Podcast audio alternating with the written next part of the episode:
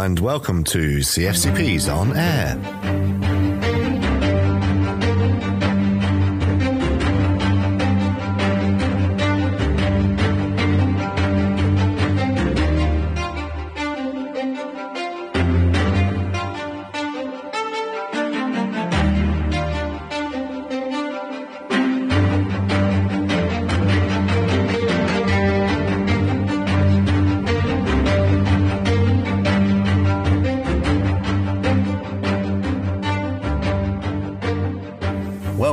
CFCP's On Air.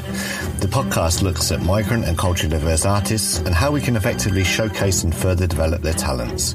On Air also discusses what interculturalism and migration means in a global context and how arts and culture can help in breaking down and highlighting these intolerances.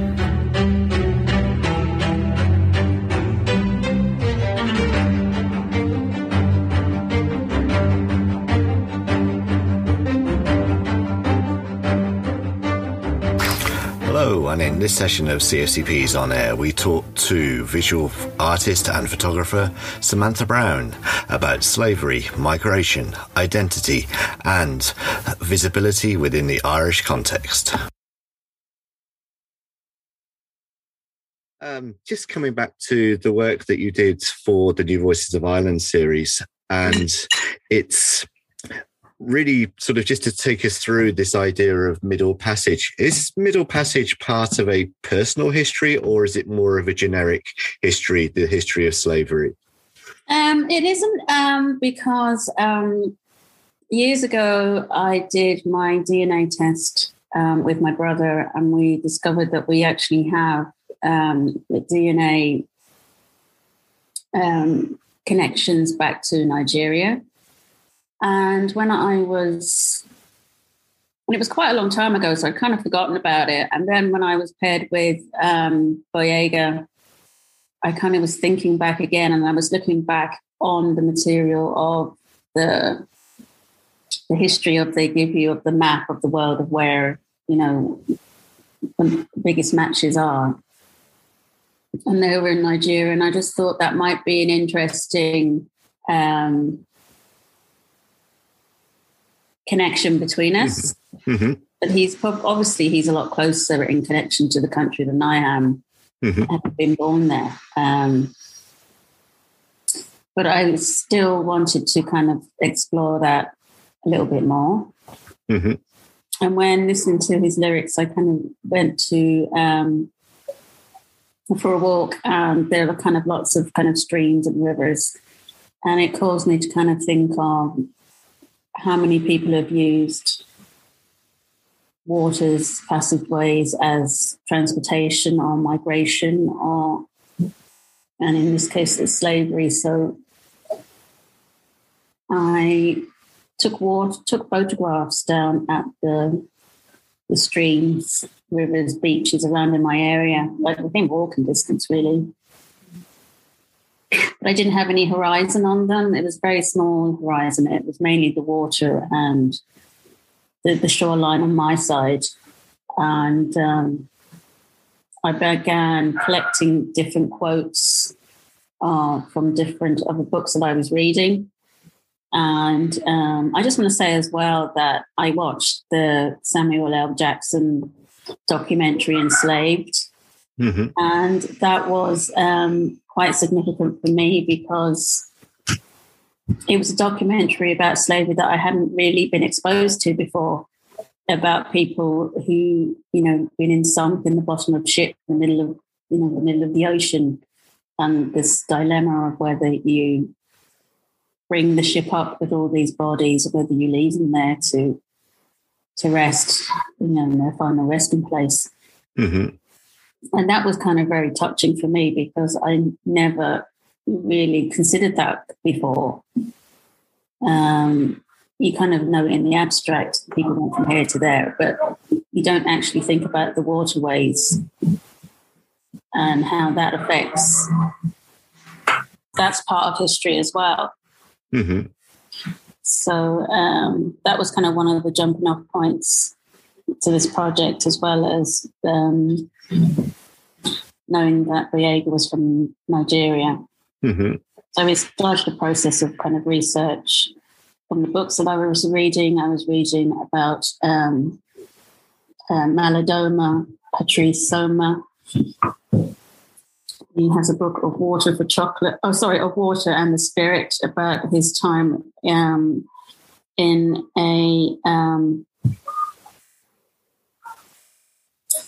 I don't what they're called, um, a seminary for 15 years, kind of taken away from his parents and had mm-hmm. forced to learn French and and then trying to go back into village life after that and, try, and going back into an initiation to try and get back into the village life after 15 years and relearn the language.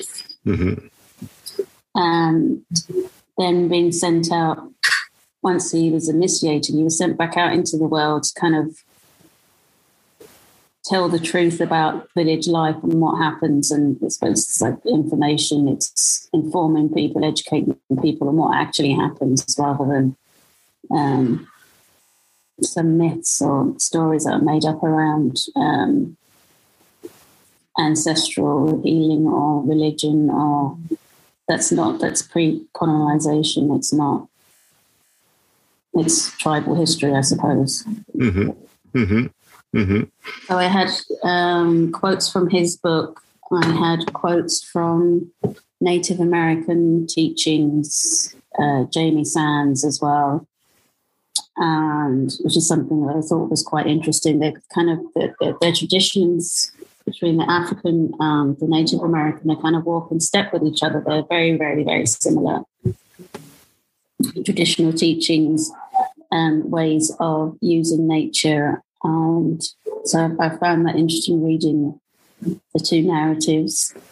And I also I had to do some research into the history of the slave trade.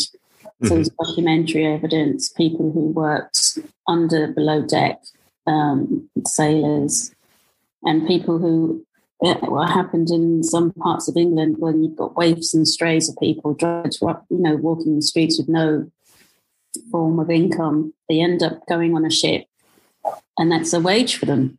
You know, that's just like let's get them rid of them, get them on ships, and employ them as sailors or whatever. And then they mm-hmm. end up, you know, being jailers of people. And um, even if, even when they do arrive say, to the Americas, and you've got slave, enslaved people who escape you've got these people who is, who are being paid to, to find them. I mean, that's that's their wage, you know. Um, so it was interesting to cover quite a wide variety of people, um, an anti-slavery um, guy who was a dwarf in um, in the UK who would throw these terror theatre and go to um, meetings and throw red wine or red blood on people who were involved in the slavery trade. Mm-hmm. Um, so it was interesting. He was a dwarf, a guy who made his own clothes, and obviously was very much a standalone person in the sea of the commodity of the slave trade um, in where he was based. Um, I'm not saying it was him against the whole of slavery, but yeah. he did speak up against it. Um, so it was interesting to do the research. It was also a little bit painful when you when you kind of read about what people went through, um, suffering, and um, the survival rates. I mean, forty percent of people didn't survive the, these journeys. So, um, yeah, the fact that you survive is quite miraculous, really. Mm-hmm. Yeah, the conditions that people were um, suppressed or in, had to endure were sort of mm. fairly horrendous from from what we read. So yeah. yeah. Um, one thing I'd like to ask at this point is because obviously, um, from what you've been saying, there's there's a huge amount of representation, if you like, uh, of the slave trade um, in both um, a good form and a bad form. I mean, if we take the Black Lives Matters and the problems or the the recent protests that have been in the UK, particularly uh, about figures that have been associated with the slave trade, even in Ireland here with Trinity as well. Yeah. Uh, there's an American artist, uh, a black artist called Titus Kaphar. I don't know if you've come across his work. Uh, he tries to repaint the narrative in in a number of ways. He is actually a visual artist, and he tries to look at how people of color have been represented within um, American art. Mm. Uh, what he's trying to do is not necessarily to erase um, the white people from the pictures, but to, as he says, to put them into the background and bring the person of color forward. Yeah. Um, and I think sometimes within the slave trade, um, certainly when we're looking back on it, we have a very much a colonial view of it and not mm. much of a view from the actual s- slaves themselves, if you like. And mm. was that critical with the work that you were doing? Is trying to to highlight a bit more this idea of what the notion of being a slave was like. Yeah, I mean, people who were enslaved suffered awful conditions. Um, and it was, I definitely wanted to have this feeling of being quite confined, of being um, not really having air, or being kind of submerged. That, that, that there were like lots of layers mm-hmm. that people kind of experience, whether it's kind of going through the text and having the water soundtrack as if you know you could be sitting on a boat and you could be hearing this water coming up under your knees or whatever. I mean, for a lot of people who were enslaved, they'd never seen water before. They'd never mm-hmm. been on a boat before. Mm-hmm. So you know these the conditions were quite shocking for them. Mm-hmm. And I mean, if we look at sort of analogies between then and now. Um, if you want to take this idea of sort of displacement on a, a wider scale, that you know, we have people from numerous parts of the world who are forcibly moved from their native area to another area. Uh, mm. And in some respects, enslaved within the environment that they actually arrived to. Uh, how do you think we can use the lessons from the past of this forced displacement of slaves to help understand and help inform the the idea of displacement of today? Well, the enslavement of today is is it's from. I mean, it's it can be economic. It was very much an economic reason why people were enslaved. Mm-hmm. I mean, it, was, it was primarily to work crops to fill people's pockets. And people are who are now can maybe displaced for different reasons because of war, persecution. Um, even, you know, it's it's a wide variety of reasons why people can be displaced, mm-hmm. um, rather than just being funneled as a commodity. Mm-hmm. Mm-hmm. So, um, while the reasons, while the outcomes might be very similar, you're you're somewhere you don't know, and you're fleeing from somewhere, which is quite different. You could be fleeing a, a situation. Mm-hmm. I mean, people who were enslaved weren't fleeing anywhere. I mean, they were quite happy where they were. Yeah, yeah, they were forcibly moved. Yeah, yeah, and it's, it's a completely different situation, really. Um, well, the outcome might be the same. Mm-hmm. Uh, yeah, it's still sad at the end of the day. I mean, to be forcibly removed from where you know and are accustomed to, mm-hmm. to to somewhere you don't mm-hmm. know. Mm-hmm. And just coming back to this idea of the the the, the iconography, if you like, that we've had uh, as um, almost the celebration of whiteness, if you want, and the celebration of people who've been involved in the slave trade. Um, they tried to, with Trinity, to remove some of the statues. Again, in Bristol, we've had the statues removed. There's been numbers of other statues and sort of monuments to people who've been involved with it. How do we start to rewrite the narrative? Uh, how do we try to show that it's that there is a different story here? Well, I think it's with the monuments, they're only showing maybe 10% of what that person did to actually get a statue of themselves. And it's been repeated up and down the country. Mm-hmm. It's the same situation. But underneath it all, where did that money come from? Where did that expense come from? Why why are they celebrating themselves so much? Why do they feel the need to celebrate themselves? Mm-hmm. You know, is there no kind of moral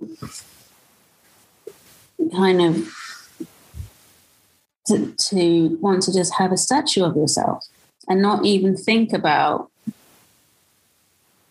all the grey areas that have got you got you to want to put a statue of yourself. Mm-hmm. I mean, hmm. nobody is nobody is that fantastic. They're just going to put a statue of themselves and all the good that they've done. It's not 100% good. I mean, I don't know what criteria. There should be some criteria about being able to put a statue up of yourself. Mm-hmm. You know, you can't just put statues up willy nilly. I don't know, it's probably, maybe it's a bit too late now, but I think it's something that maybe be put in place to decide which statues get taken down and which gets to stay up. Like have certain criteria of where the wealth came from. Did were you a philanthropist? Where did your wealth come from? Did, were, were you on the backs of people working for you? You know, in the Americas or in the Caribbean or wherever. Mm-hmm. Because it doesn't matter whether you had 50 people enslaved or 500. Yeah. The fact that you had one, or even not yeah. even one, but even the, the notion of enslaving somebody um, yeah. should be enough to negate any celebration of what yeah. you're actually about. Um, otherwise, we end up having statues to people that we wouldn't necessarily want to be representing society today because they might have done something good uh, or they might not have done. They might just have the capability to afford a statue of themselves that they can put up somewhere but exactly. it and doesn't necessarily it mean what they can afford to do it. Yeah yeah uh, but whether they're actually deserving of it is mm-hmm. a different story altogether. Mm. And they have a different criteria of deserving. So, you know, they might have put money into a bank or a school or Trinity or something like that. That's their very narrow view of deserving. But enslaved people didn't get a penny. Nobody, mm-hmm. there's no reparation for the sacrifices and deaths that they suffered. Mm-hmm. I always kind of think that um, if aliens landed on Earth and all they had to look at was the statues, what would they think yeah. What would they think of a place if all they had to go on were statues? Yeah. You know, yeah. how would that represent society? It wouldn't. Exactly. And it, and it shouldn't really in, in a number of respects as well. Fluid, light on his feet, he freed it. Burning, throbbing muscles, it's an effort in the Zen. The spell is broken, rooted to the spot. I'm now frozen. Now I fall down like a clown, back to the wall. Who do I call? Am I left behind? Am I left behind? I can't rewind.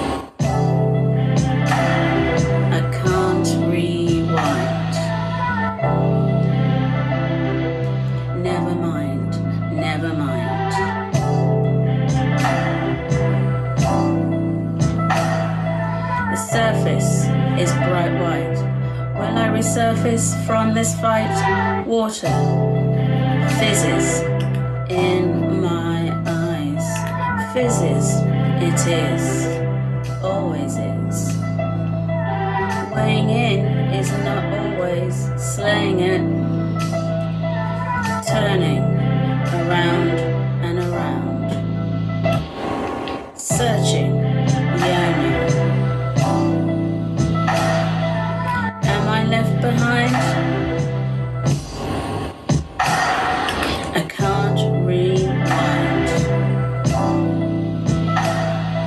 I can't rewind.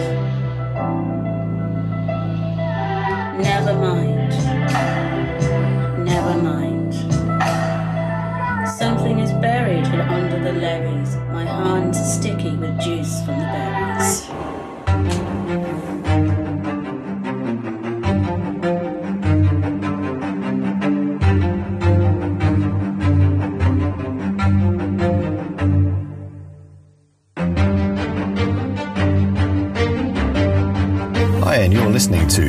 CFCP's On Air, the podcast that discusses what interculturalism and migration mean in a global context, and how arts and culture can help in breaking down and highlighting these intolerances.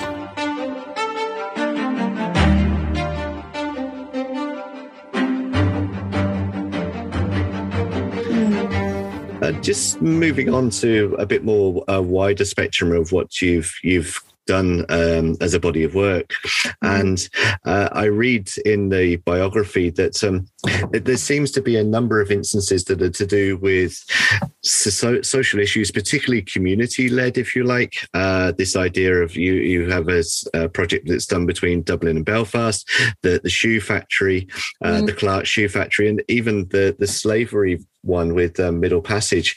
There's it's the element there about the the the ship, if you want, or the um, the, the factory, if you like, Mm. um, or the cities. But the thing that seems to be coming across critically in what you, you're telling us is this idea of the society that's underneath it, the ones who are directly involved, be that the Mhm. workers in the Clark's factory, be that the people who live within the cities, or be that the slaves themselves.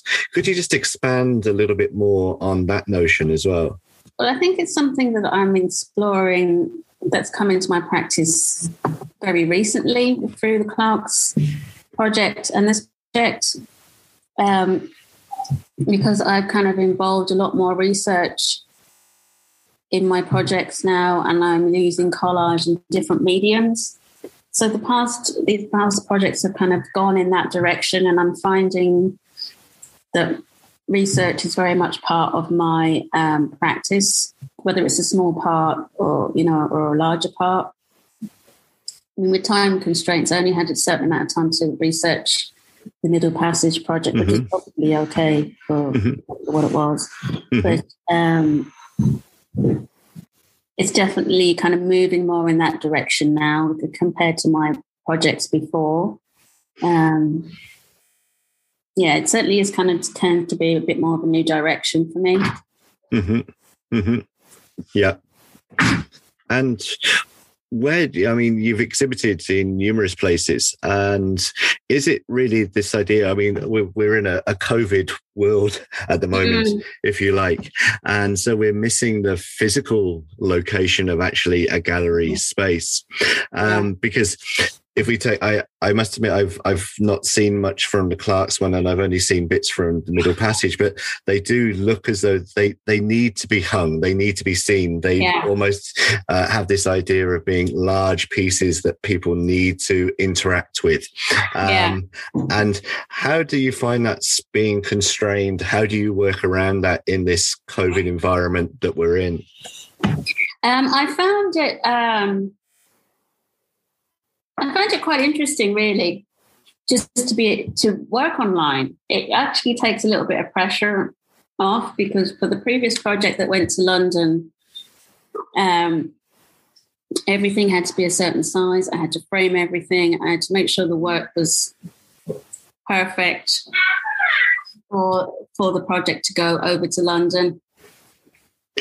Um, so with this online project, it was a little bit more relaxed because I knew it was going online. It wasn't going on a wall anywhere. So I could get the work done to a certain standard and I knew it would be okay. hmm hmm hmm So it did kind of give me a little bit more leeway in terms on of of the of that project. hmm Even though I you know I learned a lot from doing the photo 50. It was quite stressful because it was a year a year long mentoring and um, kind of getting all the work together and I had like about 15, 13 works hmm that I had to produce. And there was 13 collages with different layers, and they had to go to the framers. I had to get them back to the framers. I had to get them transported over to the UK, which was a bit of a nightmare. I nearly, nearly didn't make it because of one of my mistakes. So doing something online is way easier. so um, yeah, it's not as pressured.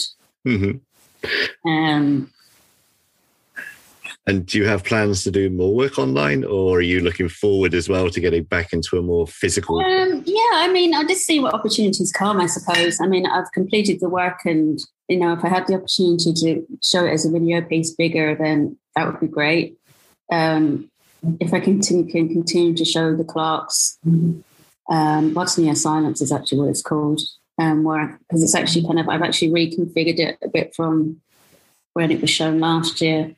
Um, that would be that would be great. But I'm I'm um, I'm working towards doing a. Um, I've been asked to do some make a presentation, and do some workshops, and that sort of thing. So yeah, then that probably would be online. So mm-hmm.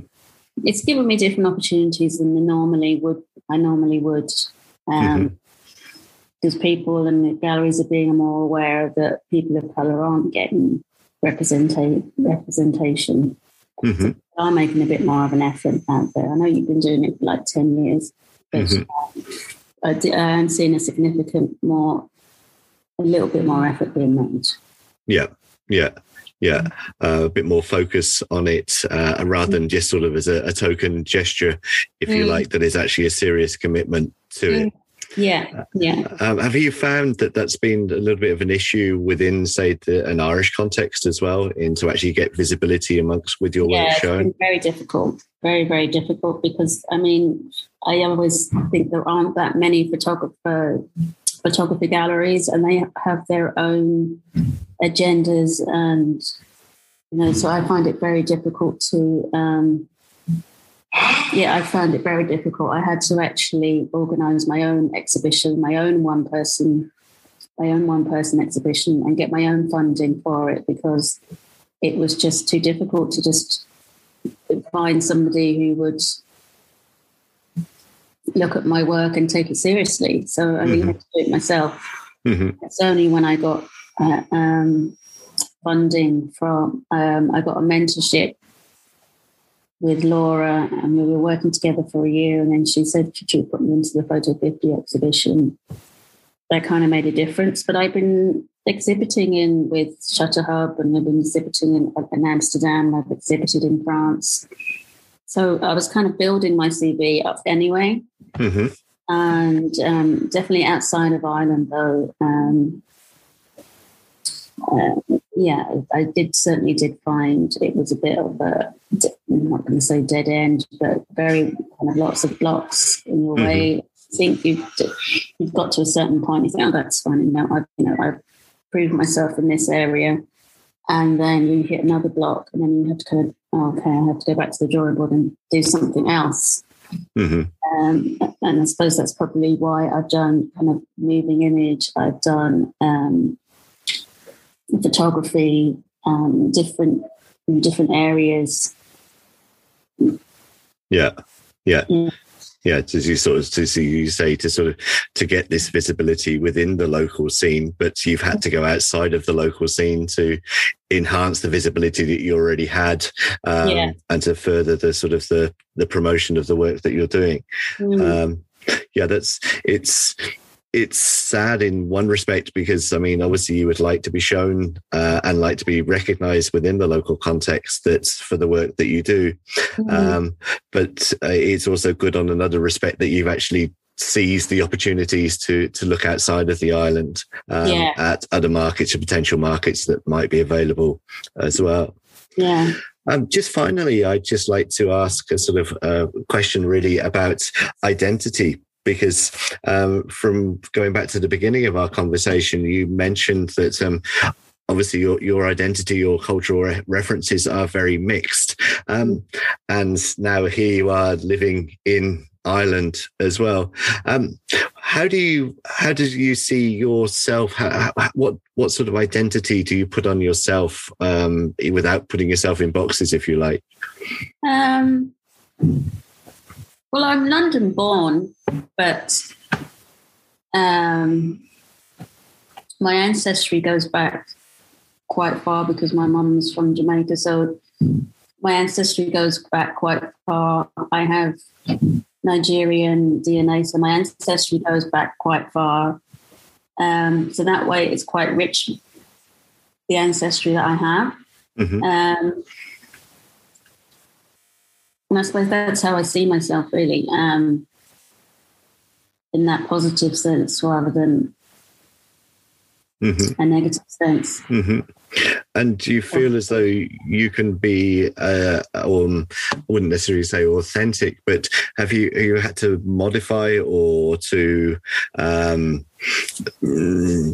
assimilate in some respects um, yourself in any way at all into an Irish context? Um, it was, it's, I mean, it's funny with doing the, the Clark's work because it's very Irish. I mean, it's about the Irish workers and it's about the industrialization or lack of it in the area where I live. I mean, I'm not Irish. I'm not, wasn't born in Dundalk. Mm-hmm. But um, nobody else seemed to be taking an interest in the demolition of that building. Nobody, nobody really. If I hadn't gone and take photographs of that building while it's being demolished, nobody would have. Yeah.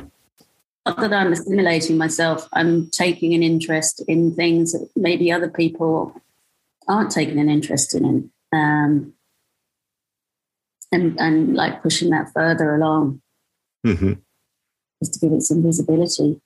Mm-hmm.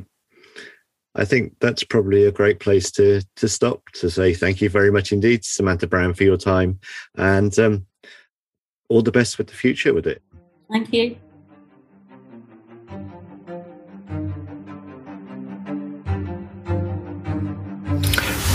So that's it for this session of CFCPs on air. We'd just like to thank Samantha Brown for her time and her enthusiasm and look forward to talking again soon. You're listening to CFCPs on Air, the podcast that looks at migrant and culture diverse artists and how we can effectively showcase and further develop their talents.